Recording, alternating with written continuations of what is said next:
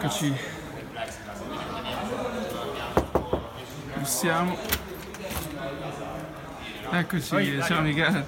Ciao. Buongiorno, possiamo entrare nel. Prego. Wow. Guarda lì.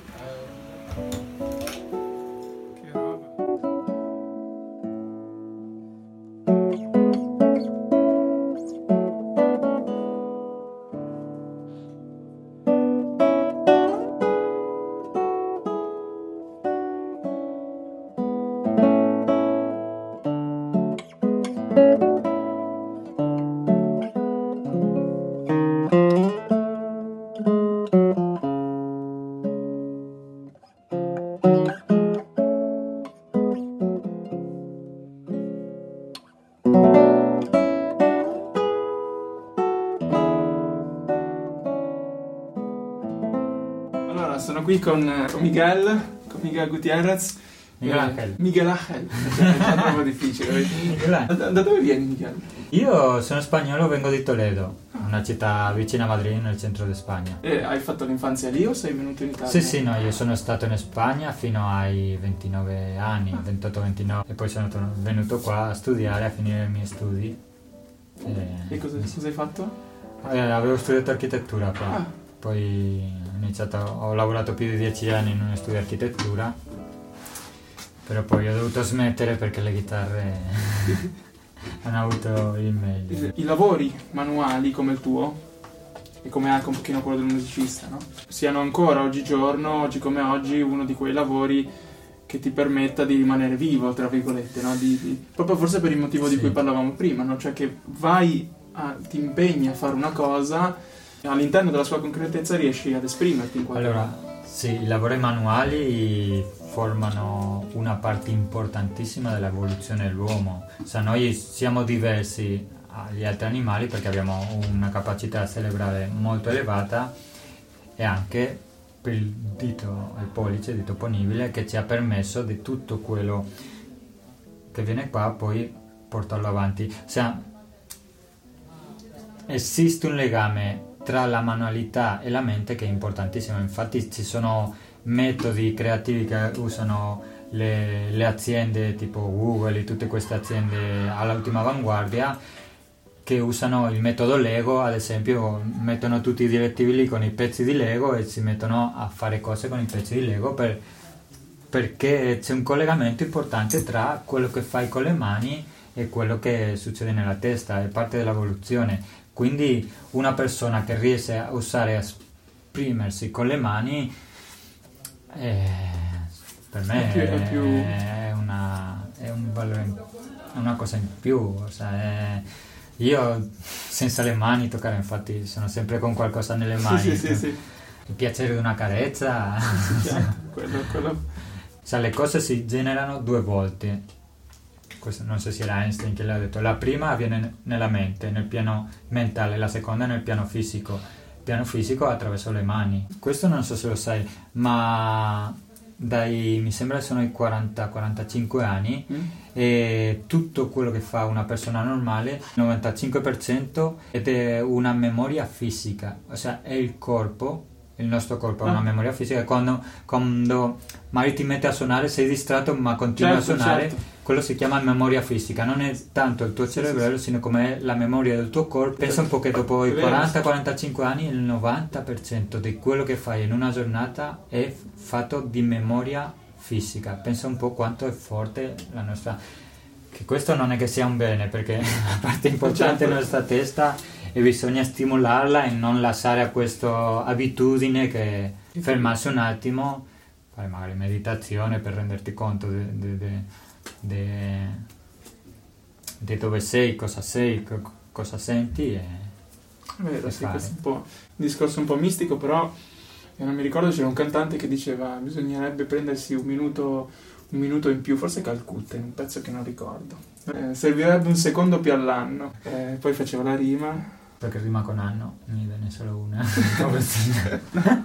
Bisogna legare la passione al lavoro. Io lo dico tante volte a- a- ai miei amici, Sa, c'è, c'è una linea che è la linea di quello verso l'alto, la linea di quello che piace fare a te, no? E poi c'è una linea che è la, la linea di quello che piace alle persone. Ok. Dove si trovano queste due linee, è lì che ci devi stare, perché devi fare quello che piace a te insieme a quello che piace. È lì che puoi dedicarti alla tua passione e guadagnare, perché se no Sì, se no saresti un, un eremita che, che si Sì. isola, oppure, oppure uno troppo commerciale. Sì, quello che, suona non a casa, sei bravissimo, Certo. ti immagini lì gassatissimo suonando, poi quando vai a fare un Eh, concertino... certo. Non sa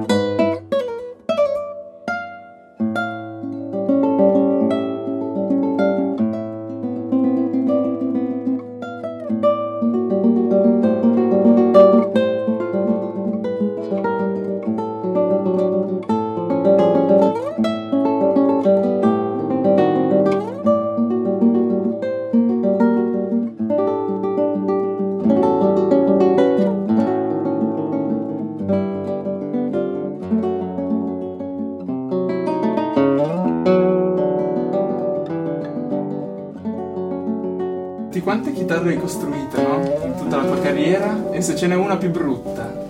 Una più brutta, La, pi- la più brutta che hai Una costruito? domanda proprio. Guarda, vedi tutti quei dischetti di legno?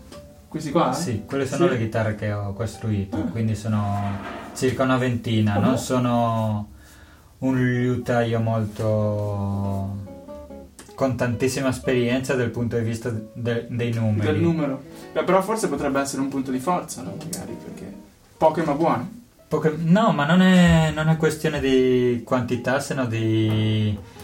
Io una cosa che non ho mai fatto, non ho mai fatto fino ad oggi è fare semplicemente una copia di qualcosa che andava perché è così, la chitarra è così, se no provo a capire il perché, quindi sempre modifico dei parametri e, in- invento, come hai visto, i ponticelli delle Mm. mie chitarre. E poi, poi ne parliamo bene. Sì, sì. del- Però ti dico, ho fatto tipo una ventina di chitarre.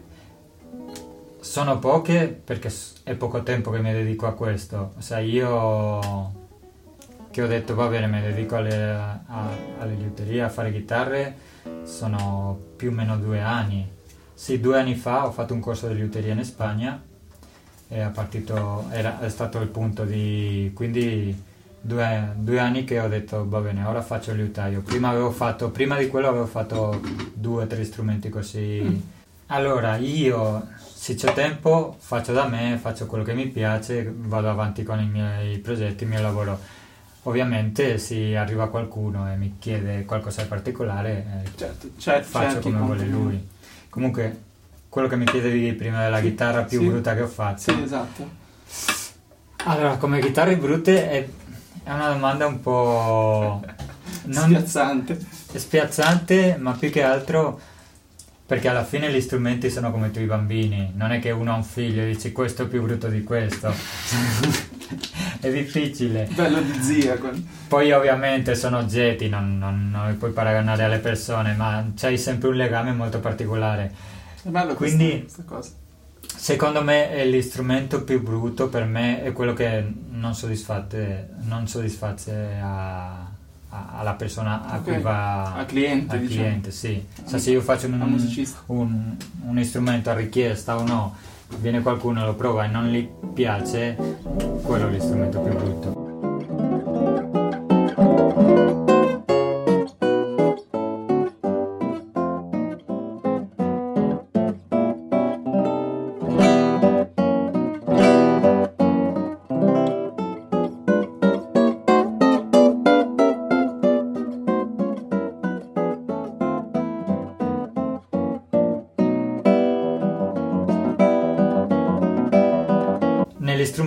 Cerca una timbrica, delle cose diverse, quindi non può esistere la chitarra perfetta.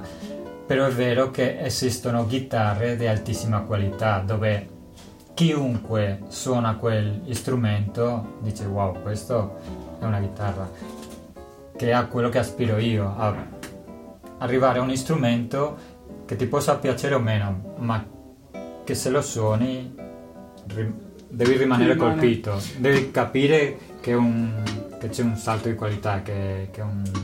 C'era quella più bella, cioè, ovviamente sempre seguendo lo stesso ragionamento. La più bella è... Non lo so perché la più bella è la prima perché è la prima chitarra che ho fatto, la più bella è la ultima perché sempre È miglioro quella- un po', la più bella è quella che magari ho venduto in un posto, in una situazione particolare, mi ha partito... Anche lì è difficile, è come quando ti dicono dimmi la tua canzone favorita. Certo, certo. Solo una, non puoi scegliere. Con le chitarre mie è stesso.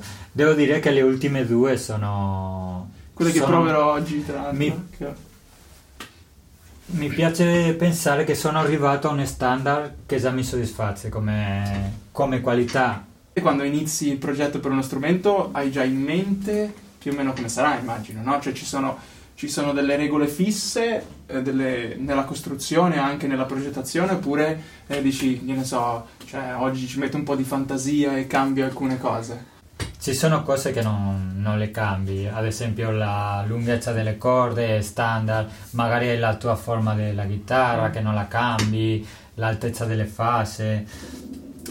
Testa della paletta, ho deciso ora che fare queste, le rosette, sa, ci sono tante cose che possono cambiare e tante di no, magari lo, lo decidi un po' all'inizio, quando vuoi partire con un progetto Mhm. nuovo, però la cosa che più cambia è la tavola armonica che per così dire il 90% del suono è la tavola armonica. Quindi io quando inizio una chitarra inizio a pensare mm, cosa farò, che progetto utilizzerò, se userò lo stesso progetto che ho fatto l'ultima volta o aggiungerò una modifica. E di solito parto così. Dell'ultima chitarra che ho fatto faccio una copia e poi nel momento di costruzione de- della tavola armonica vedo di fare qualche cambio, di provare qualcosa per vedere cosa succede. L'unico che con il sistema che ho io posso capire prima di finire la chitarra se funziona o non funziona. Ah, e come? In che modo? Perché io, vabbè, ho della- dell'apparecchiatura elettronica e dei microfoni, ho un telaio dove Questo prima solo la... se lo vuoi prendere? Sì. Prima solo, sì sì. Prima solo la, la tavola la incateno e la sommetto a diverse prove, sea, sia con un colpo sia con solo la tavola e così lavoro la incatenatura. Questa è una catenatura, è, è- è una prova nuova che sto facendo, non è la solita che faccio, però dicono che funziona molto bene. Il mio maestro, uno dei miei maestri, Mario Garrone, approfitto per salutarlo, mi ha detto che questa è quella che a lui ha dato migliori risultati e quindi sto facendo le prove. Quindi io qua provo prima solo la forma, poi li- Ok. la forma con il fondo e poi addirittura se voglio posso attaccare un manico, mettere le corde perché io il ponticello ce l'ho già e provare già la tavola. O sea, prima di finire la chitarra, cioè, solo con la tavola libera io posso capire la tavola che risposta ha già, Che suono ha? che suono avrà. Una domanda un po' tecnica, magari che, che ai profani non, non interessa, però magari sì. Ehm, a cosa servono proprio? Vabbè, le catene sono queste, no? Queste, Sì, sì, e sì. anche queste, giusto? Catene, cioè sono sì, dei sì. rinforzi Sì, che rendono la tavola. catene maestre Ok. Che quello che fanno è reggere un po' la tensione, ad ad esempio immaginiamo un arco, no? Sì. Cosa succede? Quando tiri l'arco il legno si piega, Sì. qua c'hai sei corde di arco, quindi questo tenderebbe a piegarsi. Certo. Questa zona è più rinforzata per fare che Per Questo- evitare lo, sco- lo scollamento no, del... non, non- non ti ritrovi con, con il manico di qua Eh, per rinforzare questa parte e questa parte qua che di solito si chiama la raggiera perché di solito sono raggi messi così Ah, la, ecco. la chitarra tradizionale è con 5-7 raggi e Ho visto un'illustrazione sul libro. è fatta a due, due, due cara- due funzionalità. La prima è, è strutturale. Allora, la chitarra più leggera, più leggera è la tavola armonica e più sottile è più facile che si muova. È più vibra, vero? Però ovviamente le corde di nylon tirano sui 40 kg, quando tiri di Come qua trazione è come una proprio. trazione di 40 kg, quindi se tu metti una tavola un spessore di circa 2 mm e mezzo, 2 mm, sa 2 mm di un legno come questo, 40 kg, potete puoi certo, immaginare la, quanto che, durerebbe. Che, sa, che si, si spacca quasi. Quindi subito. metti queste catene che l'aiutano a sopportare la tensione e poi aiutano anche a distribuire il suono perché il suono parte di qua e si irradia in tutta la tavola. Ecco. Quindi dipende il tipo di incatenatura, ci sono incatenature che aiutano di più delle altre. Ci sono dei ponti un po' particolari rispetto no, allo sì. standard che si vede in giro, no? Spiegaci un po' come... Allora, questi ponti sì, sì, ci sta in piedi. Sta così, ok. Sono molto piccolini. Io capisco che il primo impatto, chi vede una chitarra così, soprattutto una chitarra finita, per un chitarrista normale è, è un, è un strano nell'occhio. Eh? Sa, è una cosa molto strana perché è un terzo delle dimensioni del ponticello abituale. Poi vi posso assicurare che dopo, quando lo guardi tre giorni è una sì, cosa sì. molto normale. Ma anzi, a me piace anche così. Un ponticello più piccolo blocca meno la tavola e la lascia muoversi più liberamente. Quindi la chitarra è più sensibile. Un altoparlante come funziona? È una bobina, ci sono i campi magnetici e muovono un, una membrana. Sì, una membrana, questa uh-huh. è la nostra membrana. Le membrane sono di carte, sono sottilissime perché? Perché serve qualcosa molto leggero perché così con poca un campo elettromagnetico piccolo okay. riesce a muoverlo facilmente. Qua abbiamo le corde, hanno la forza che le dai con la mano, ma la forza è quella. Quindi più leggero è tutto, è più facile che si muova. Facile, tavole double, le chitarre double top, tutto questo, quello, quello, che si è cercato sempre quando si fanno queste prove è alleggerire al massimo la tavola perché all'avere meno massa si muove. Quindi... Io cerco sempre di, di, dare un po' di più, certo. senza snaturare quello che è l'istrumento, certo. perché alla fine la chitarra come... classica, il suo fascino è quello, è la dolcezza, il suono calido, tutte queste cose non si possono perdere.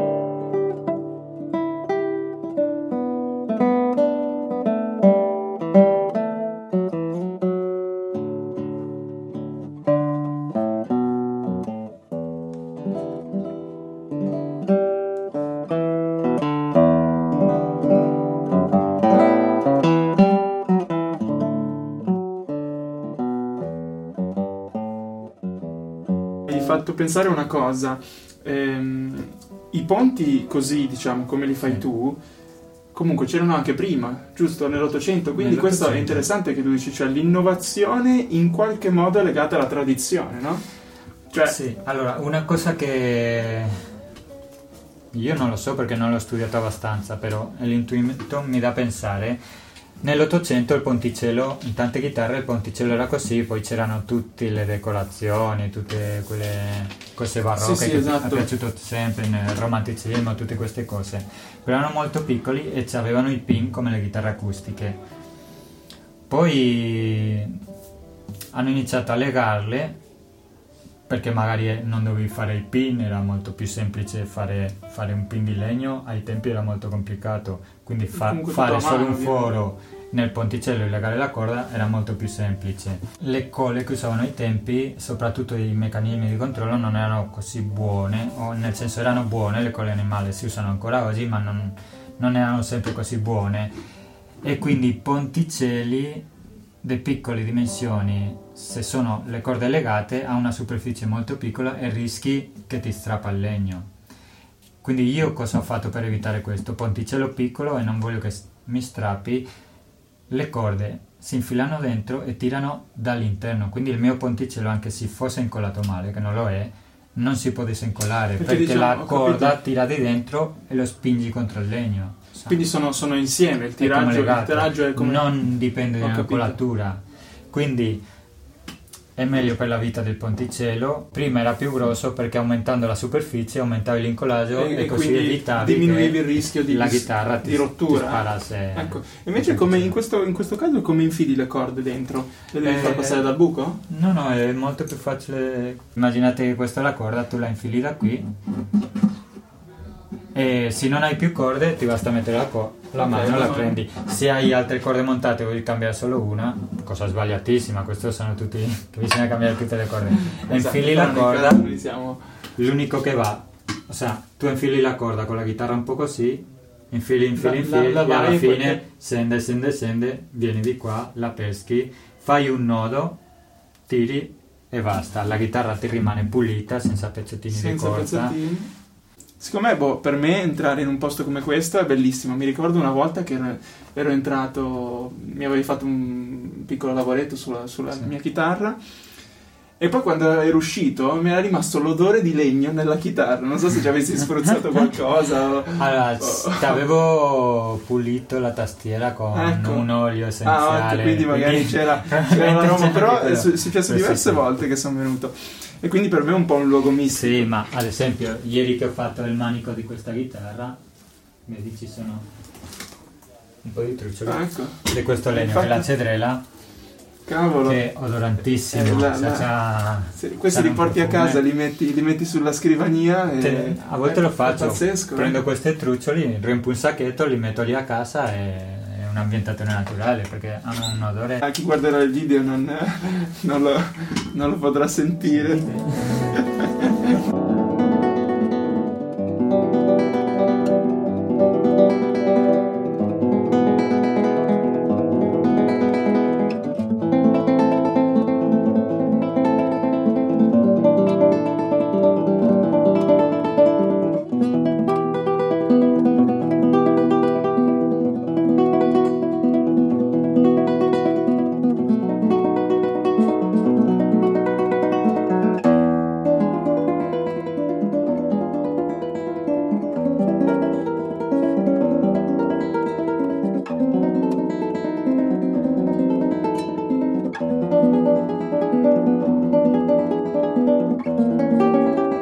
Appena entri dici, ok, devo fare questo, oltre alla chitarra, hai una routine, hai un, un rito, non lo so. Mm, Non c'ho il rito perché purtroppo io sono una persona che mm, faccio molta fatica a avere de- delle routine, cioè, ma è da sempre. Sei molto No. vario, diciamo. con- Sì, come, dire, come direbbe un paraculo, sono molto creativo. Vabbè, ci sta, comunque... no, insomma, ma tipo la colazione, io Sì. se faccio la colazione dopo un mese, due mesi faccio la stessa colazione ne ho bisogno di cambiare colazione. Io non sono una persona di quelle che mi alzo, prendo il caffè latte con quattro biscotti e vado avanti tutta la vita. Certo, Mio certo. fratello è da quando aveva 5 anni che fa la stessa sempre colazione sempre. Io non, non ci riesco ed è una cosa che nella produttività bisogna fare. Però mi forzo a, a seguire, a seguire varie paute, tipo il controllo dell'analisi, le fasi della costruzione, perché comunque un mestiere, se lo vuoi fare, vuoi vivere di quello, ti devi standardizzare e, Sì, certo, e diciamo. avere certe procedure. Però Certo. una cosa di arrivare qui, ovviamente la prima cosa che faccio è accendere la luce perché sono in una grotta. Vede che chi non lo sapesse Però siamo sotto, no, siamo sotto la strada, no? Perché scendi sì, dai mezzo metro mezzo sotto metro. la strada. Soprattutto perché la differenza con, almeno penso io, di me con altri lavori, la mia fortuna, e io lo so perché l'ho vissuto, io ho lavorato per tanti anni in un studio di architettura, ho fatto altrettanti lavori e ricordo la sensazione di essere domenica e pensare già al lunedì e dire domani torno al lavoro. Certo. Invece da quando ho scelto questo, io il sabato lavoro e la domenica sera sto pensando a cosa verrò a fare e sono contento e ne ho voglia di venire a farlo. sea, e Questo- quello è la grande differenza. Allora, da una parte abbiamo la incomprensione del lavoro per soldi e nel modo che io devo lavorare e devo guadagnare. E nel senso io devo lavorare e devo guadagnare tanto. E questo lo dovrebbe fare chiunque. Però bisogna capire per cosa ci servono i soldi, o sea, i soldi ci servono per essere più liberi, non per essere schiavi di questi soldi. Ah, certo, è e soprattutto questi soldi li devo guadagnare non... O sea, è un, il pesce che si morde la colla, non è che lavoro per guadagnare e poi non ho tempo per vivere, Certo. quindi devo vivere di qualcosa che mi fa piacere e nel frattempo guadagnare tanto. La cosa che, vabbè, questo è un discorso da fare Sì, sui sistemi che perché comunque anche lì la gente non, non- non è educata sui valori economici cioè nel senso i soldi li usiamo tutti i giorni cioè è inutile dire no i soldi non sono Certo, importanti certo. i soldi sono importantissimi perché li usiamo tutti i giorni perché Rendono tutti liberi, ce l'hanno pu- puoi fare le cose voglio vedere chi si preoccupa più dei soldi chi ce l'ha o chi non ce l'ha Eh, però essendo una cosa così importante è difficile che a casa si parla di soldi. In scuola, università, chi parla di soldi? Chi ti insegna a usare i soldi? Nessuno. Siamo in un mondo pieno di soldi che se ne bisogna di soldi ma non ci educano per usare questi soldi.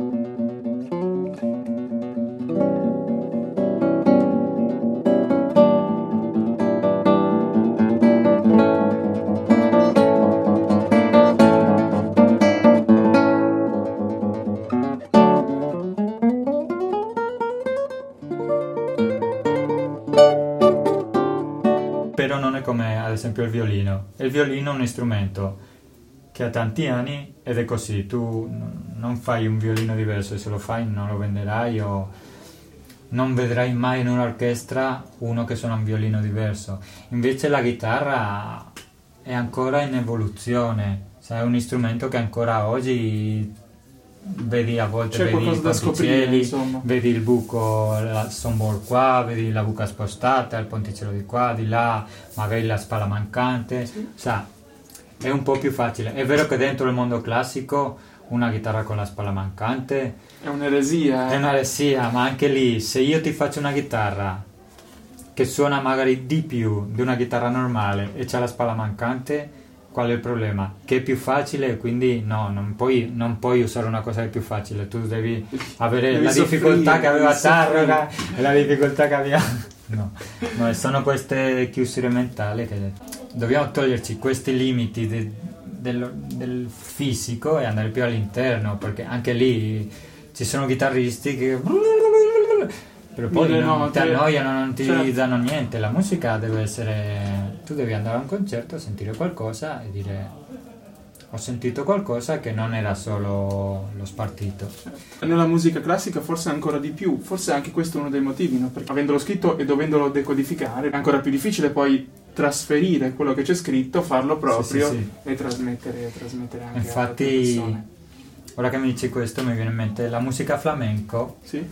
eh, non esistono spartiti, si Sì. passa tutto, si suona, si impara e si vive così. E, e per questo è una musica che ha tanto tanto fatto, come dire, Carattere, una sì, musica sì. Che, che è molto molto espressivo perché perché lo impari così, lo impari a Per strada, de- No, ascoltando. è- non è che prendi un pezzo di carta e impari a suonare flamenco o vai a una scuola di flamenco, cioè, lo devi vivere il flamenco. Cioè, per dire un esempio, e con la musica classica ovviamente non è che prendi una chitarra, vai con gli amici e ti metti a improvvisare Bach. Non Certo. puoi, devi studiarlo, però Sì, una volta che lo studi poi ti devi fermare un attimo e trasformarlo in un qualcos'altro che si chiama musica. Sì. Ecco, invece una domanda forse che è abbastanza scontata, no? Però magari sicuramente è importante anche fare capire a chi ascoltano, se ci sono i chitarristi, ma anche perché no ad altri. Cioè, il perché è importante scegliere uno strumento di luteria piuttosto che uno di fabbrica. Allora, è importante per un motivo molto semplice. Se tu vuoi espressare, come dicevo prima, la musica è un sentimento, lo devi espressare, lo devi espressare con qualcosa che forma parte di te, no? Che anche quando non lo suoni tu lo guardi e, e ti appartieni. Sì, ti ci ritrovi. Questo certo, lo sì. puoi ritrovare con un strumento che hai trovato, l'hai provato è il tuo, però se non lo trovi puoi andare da un liutaio e fartelo fare come vuoi te, perché un liutaio, cioè tu vai a comprare un strumento e gli strumenti sono così, ma puoi andare da un liutaio e dirle guarda, qua voglio un millimetro in più, un millimetro in meno, il tiro lo voglio 65 o 64 o 60, voglio la casa più, voglio questo legno, puoi personalizzare il tuo strumento a, alle tue esigenze. E poi anche sono, eh, nell'ambito sonoro, però io ti assicuro che quando hai uno strumento che è fatto per te o, o che l'hai fatto te, che è una cosa che oggi si può fare, io è un servizio che offro, dico tu vuoi una chitarra mia, vieni qua in una settimana, due settimane, la facciamo insieme, tu fai una parte, quello che si può, e io faccio il resto. Certo. E così l'istrumento ti, ti appartiene molto di più.